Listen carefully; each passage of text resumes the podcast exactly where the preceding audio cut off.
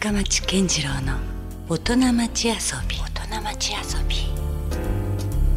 さあ、えー今夜遊びに来ていただいたといいますか私たちがちょっと出かけてきたのはですね、えー俳優の古田さんの楽屋です。ということでありがとうございます。今日もよろしくお願いします。よろしくお願いします。あの前回ね、はい。あの公開収録でもお世話になりましてキャナルシティで。ね、キャナルシティで、はい。なかなかお客さんもたくさん盛り上がって。そうでしたね。あれからもうねなんか4か月近くは経ってますけどあっという間でしたね。そうですか。もうそんな経ちますかね。そうですよ。はいもうそこから稽古して東京公演終わって今博多ってことですからね。あそうですよね。煙の軍団がまず東京から始まって、どうですかこれ？東京の方の反応といいますか。いつもねうちの劇団の公演は長いんですよ。うん3時間半とか超えますよねはい。3時間は優にね。そう。んいやもうもう4時間近くある時もあ ああるんですけど 今回はなんとか阻止しようと。それを。うんであのー作家はい。を、えっと、プロデューサーの細川っていうのと呼び出しまして、はい。あのー下北にある焼き鳥屋に、はい。はい。で両方を私古田と細川で挟みまして、うん。ここはいらねえんじゃねえかここはいらねえんじゃねえかと押し付けて、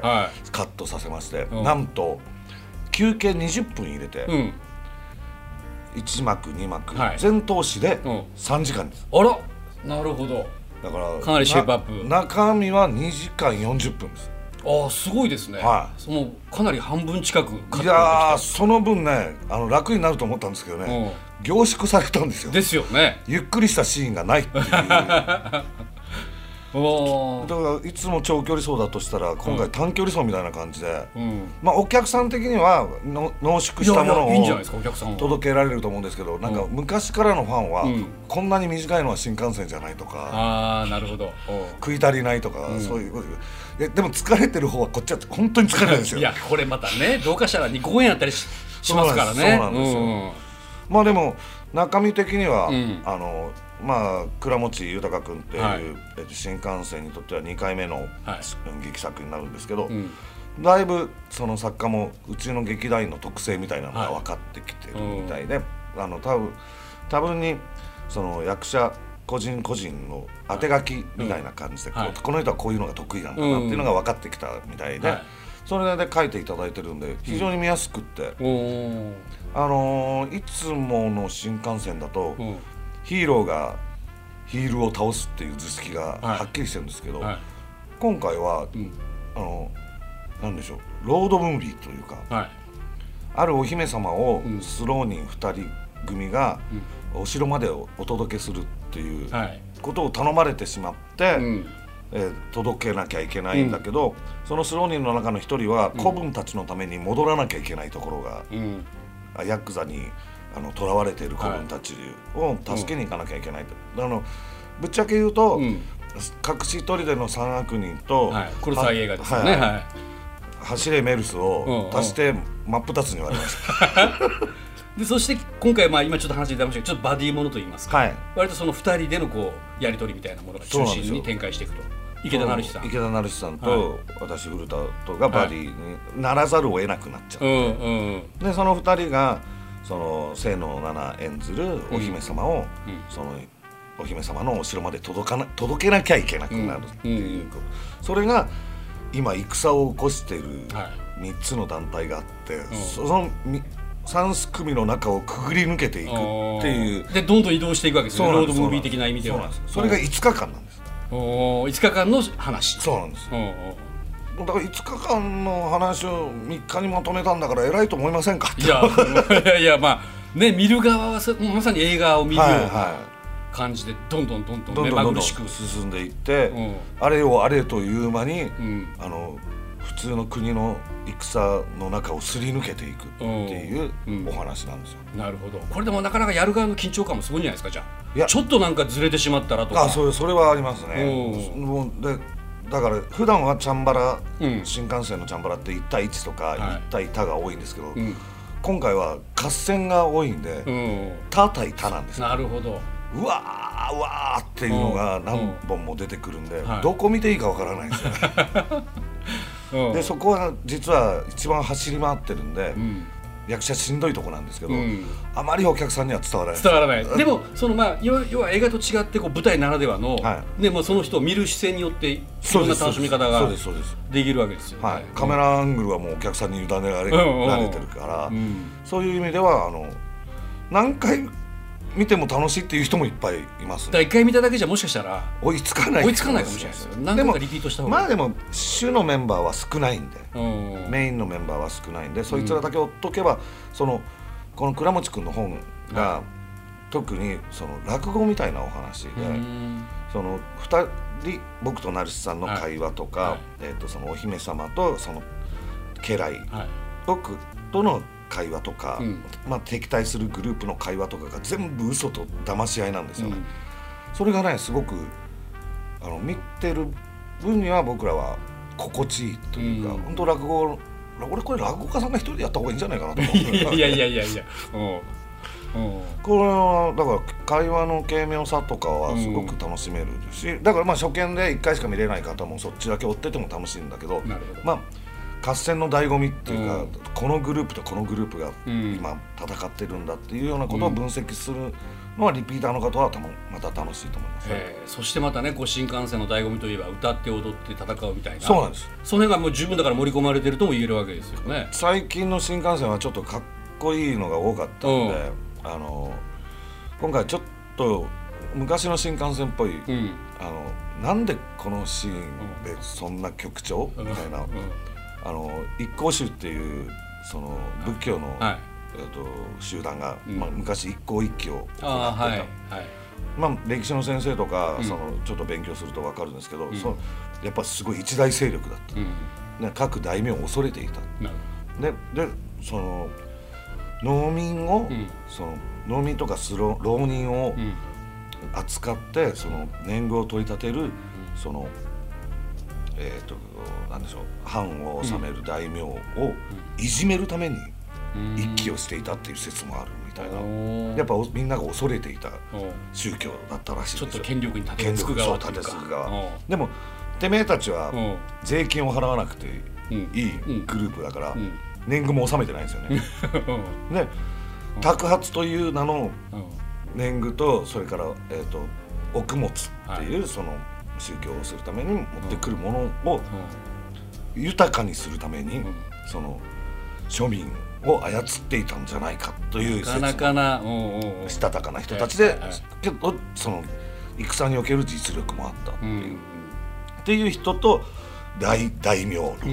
の、そのその3すくみ。うわそれはなんかちょっと そこを、まあ、うまくこう立ち回っていくそこをたった4人で切り抜けていくすごいですね。そんなよくできてるお話なんですよね。でそこの醍醐味である、まあ、さっきおっしゃった、はい、新幹線の歌ったり踊ったり、うんうん、それで一向宗恐ろしい一向宗が出てくる時の曲調がゴスペルなんですよ、うん、えー、またいろんなもう要素がまあ入ってますね。ほぼほぼあの踊るマハラジャみたいな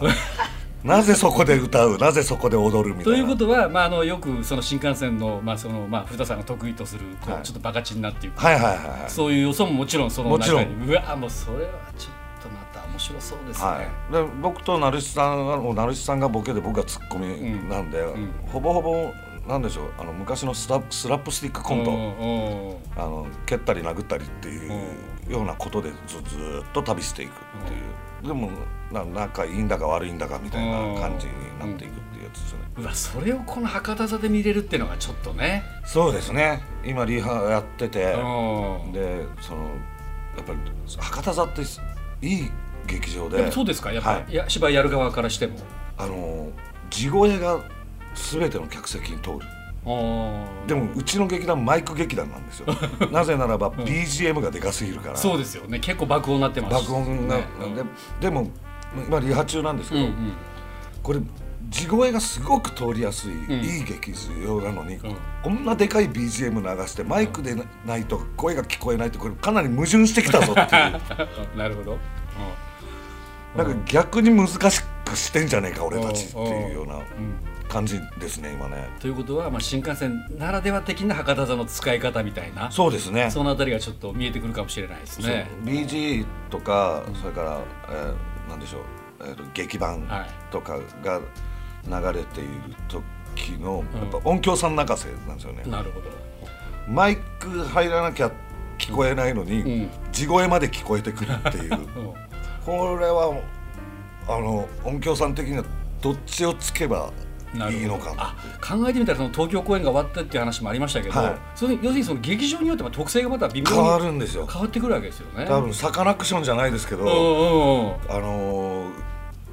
ホールによって音響設備を変えるみたいなことをやんなきゃいけない、ね、いや相当ねああいうこだわってるバンドもありますけど、まあじゃあ逆に言うと新幹線もちょっとそういうところそうですね。なんかなんとなんとかここにあった新幹線の爆音を聞かせたいなっていうのがありますね。なるほど。ちょっとますます楽しみですね。えー、まあでもね改めて考えますと古田さんももう35周年なんですね。そうです。劇団生活35周年、う。ん、劇団新幹線に入って35年ですね。これはどうですか？個人的にこの35年っていうのをいや僕もともとは先輩の渡辺一慶先輩に劇団の、はい、あの騙されて劇団に入った人間なんで、はい、その時はだから先輩たちと一緒で、はい、まあ大学4年になったらこの劇団を辞めて東京に出るんだなぐらいのつもりだったんですよ。18歳の時、うん、それは東京に行ってもやっぱりなんか別のその芝居というか。普通ちゃんとプロフェッショナルとして活動できる劇団に入ろうと思ってたんで、新幹線はもうギャラは出ないわ仕事はないわでしたから、でもお客さんだけ集めてたんですよ、でその時に渡辺一慶先輩と筧敏夫先輩とか、まあ、2枚看板というか、はい、結構人気ある劇団でしたよねもうその頃から。一番人気の2人に声かけられて「古田新幹線来ないか」って、僕あんまり塚浩平さんが好きじゃなかったんで「はい。じゃあ勉強ということで一度だけ参加させていただきます」ってなったら、実は2人が辞めるにあたって、誰か1人生きのいいやつを連れてこいって言われたらしくて。あそういう裏話があったんですそうなんですで僕は瞳悟空だった。瞳悟空って。でで始めて、そこからその塚浩平さんを辞めてオリジナル路線になるぞってなって、はい、で池先輩も筧先輩もお辞めになって、残されたと思ったんですけど、急にそのオリジナル路線になったら、うん、ジューダス・プリストとか、あのメガデスとか、メタリカとか、モトリクルとかとかガンガンに使う、コント寄りのお芝居になってたんですなるほど。井上さんがまたそれ好きですもんね、うん、井上さんの資質がもともとそっちだったんですよね、はい。はい、あの恋愛がとか、うん、差別がとかいうことよりも,、もう爆音のコントがやりたいっていう。でそこに入っちゃったもんで、はい、僕もともとそのロッキーホラーショーとかが好きだったから、ファントム・パラダイスとか、トミーとか、まあ、ミュージカルの中でもかなりロック寄りというか、うん、そっちが好きだったんで、はい、あれ？これひょっとしたらうまくいけば、うん、あの日本人がやっても恥ずかしくないロックミュージカルができるんじゃないかな。あなるほど。和物の。そうなんです。でそれまでの日本のロックミュージカルって言ったら、うん、えっ、とあの柴田恭平さんだったり、はい。はい、その何組かってロックンロールだったんですよ。うんなるほど。ロックンロールの、うん、まあ、どっちかというとウエストサイド寄り、はい、でどっちかっていうと僕らはそのやっぱりなんだろう、うん、ハードロック寄りのものがそれまではなかったんで、うんはい、ロックンロールじゃないんだよな、ハードロックヘビーメタルなんだよなって思ってたところに井上さんがそっちをガンガンぶつけてきたんで、僕はどうしてもそのロックミュージカルやりたかったから井上さんはそのコント寄りのお芝居やりながら、うん、ここもっと歌増やしましょうよとか、うん、ダンス増やした方がよくねえすかとかって、横でこそこそこそこそ言って、はい。はい、そっからうちの大学から、羽野明だったり、はい、橋本聡だったり、右近健一君だったり、うん、橋本淳君だったり、うん、そのミュージカル家のやつらで、うん、ハードハードロック好きのやつらで使えるやつら、高田翔子ちゃんとかをどんどん引っ張ってきて、お前お前キス好きだよなとか お前クイーン好きだよなとかって言いながら集めていって歌と踊りをどんどん増やしていったんですよ。なるほど。でそのうちにまあ座付き作家の中島さんとか、はい、井上さんが時代劇をやりたい、うん、チャンバラをやりたいって言ってこれは締めた。って、アクション和物和物だと日本人がやっても恥ずかしくないだろう、でで和物でもハードロックで歌ったり踊ったりしたらみんなバカバカしくて笑うんじゃないかな。ってなってこれをうまいこと言ったら僕が一番やりたいことに近いことができるチームになるかもしれないと思って大学も卒業しちゃって、もうでも状況どこじゃなくなってそうなんですよ。ででもお客さん入んないし、こうなったらと思って単身で東京に出てきたんですでそして鴻上庄司さんその時の、はい、第三部隊のその遊民者の野田秀樹さんとか、はい、あの人たちが僕に目をつけてくれて「お前相手にだったら来ねえか」とか言われて「よしこれ単体で行って向こうの客をこっちに連れてくれ」という考えをやってってまた10年ぐらい経ちようやくそこでだんだん東京のお客さんたちも入るようになってきたんですよ。名前が売れてきたっていう。でそうすると今度ゲストが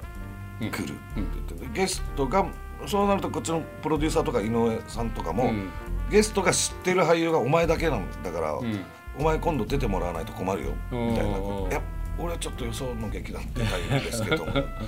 で気が付いたらもう25年経ってたいやだからもう気が付けば看板でしょう。そう。で、うん、そうなるとやようやくギャラが出だして、あ新幹線でも金がもらえると思ったらうちの劇団に出るメリットもあるぞっていう。完全に本末転倒になってきて。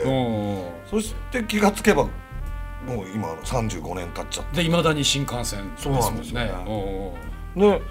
まあもともと井上さんが博多の人だし、はい、で劇団発足したのが大阪だし、っていうことになるとずっと東京ばっかでこの2年間やってて、うん、お前ら一体何してんだと、うん、あの古田とか井上とか、はい、もう九州のやつがいっぱいいるのに九州ないがしろにしやがってうん、大阪の人たちは大阪の人たちで「うん、いやお前ら大阪の劇団だよな」全然やってねえぞみたいな感じで「いやこれもいろいろ事情がある。ね」で今回はもうとりあえずあの久しぶりに地方公演回れるんだから、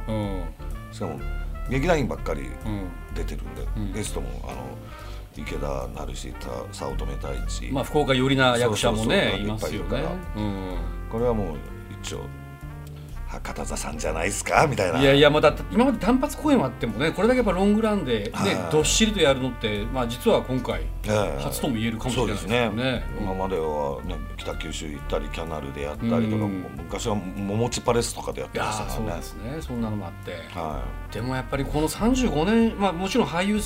その人生が続いてるのもすごいですけど劇団としてもあんまり聞かないですよね。いや本当に。そんだけ長命のそうですね。劇団って。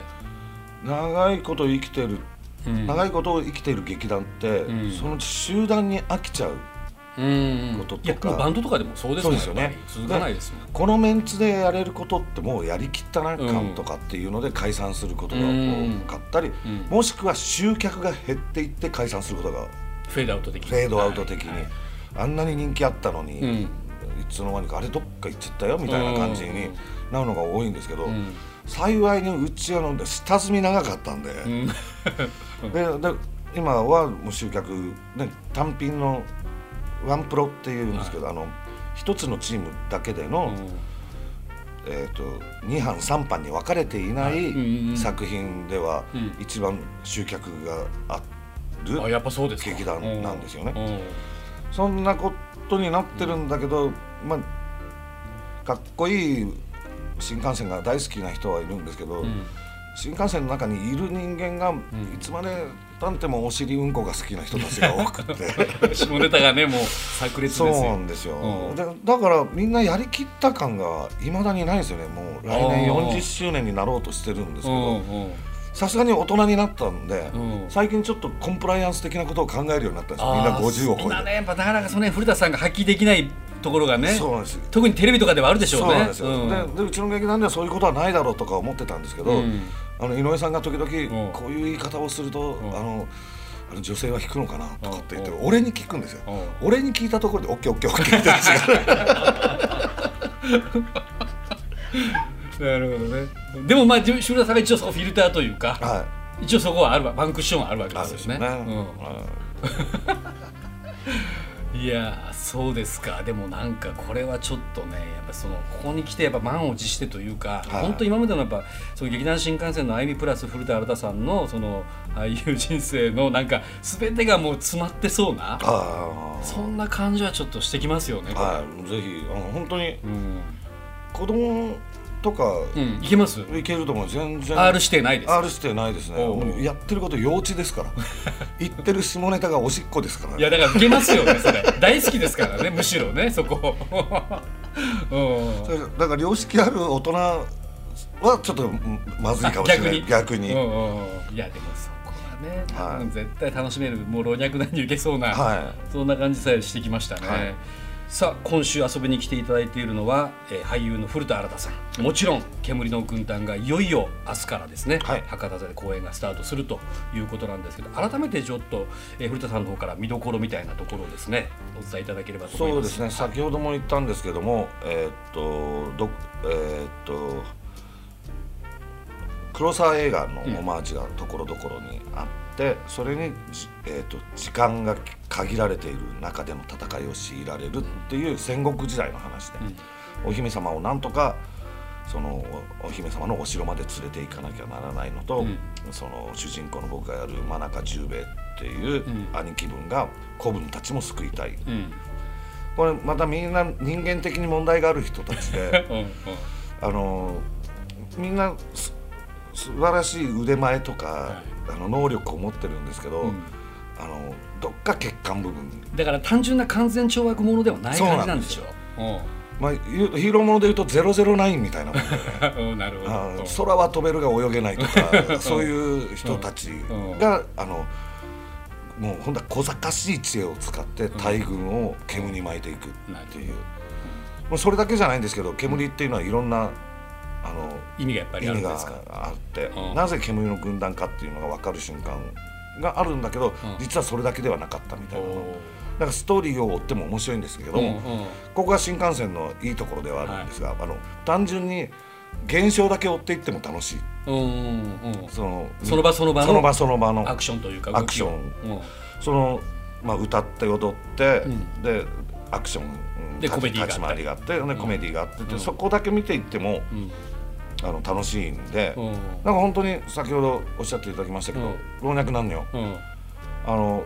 軽い気持ちで見に来ていただければ、うん、全員に楽しんでいただけるんじゃない。あの重い気持ちで見に来られるとちょっと困るみたいな。なるほどね、うん、むしろこう何も真っ白にして。そうですそうです。だ楽しもうと。だから、今回博多座でやるにあたって、まあちょっと気負いかけてた部分があったんですけど、はい、ちゃんとした劇場なのねお芝居劇場なんで、と思ったんですけどまあ最も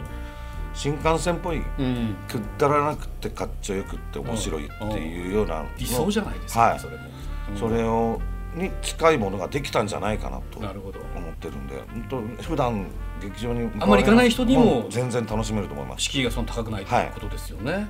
9月6日から23日まで博多座で劇団新幹線三級工業夏秋公演ですね、はい、井上歌舞伎オルタナティブ煙の軍団、まあ、詳しいことは博多座のホームページでですね、はい、公演の、まあ、公演時間とか日にちも出てますから日程も出てますからそちらをぜひチェックしてください。それともう一つちょっとちらっと触れましたけど10月2日3日でね水木曜日なんですけども、はい、メスペス、えー、19と。はい。大阪の方で。ビッグキャット。ビッグキャットで。えー、っと今年は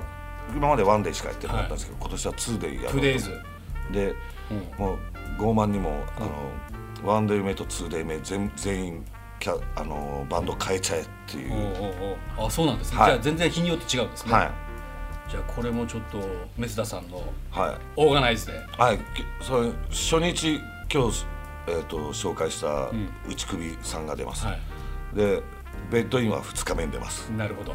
じゃあこれをです。また詳しいこのはんあのフェスに関しての話はまた来週ちょっとよろしくお願いします。はい。お伺いしてもいいですか、はい、メスダさんの話になりますはいメスダさんの からもよろしくって言われてますわかりました、はい、じゃあ来週引き続き、古田新太さんをゲストにお迎えしたいと思います。今今週も本当にありがとうございました。ありがとうございました。LoveFM Podcast LoveFM のホームページではポッドキャストを配信中。スマートフォンやオーディオプレイヤーを使えばいつでもどこでも LoveFM が楽しめます。LoveFM.co.jp にアクセスしてくださいね。LoveFM Podcast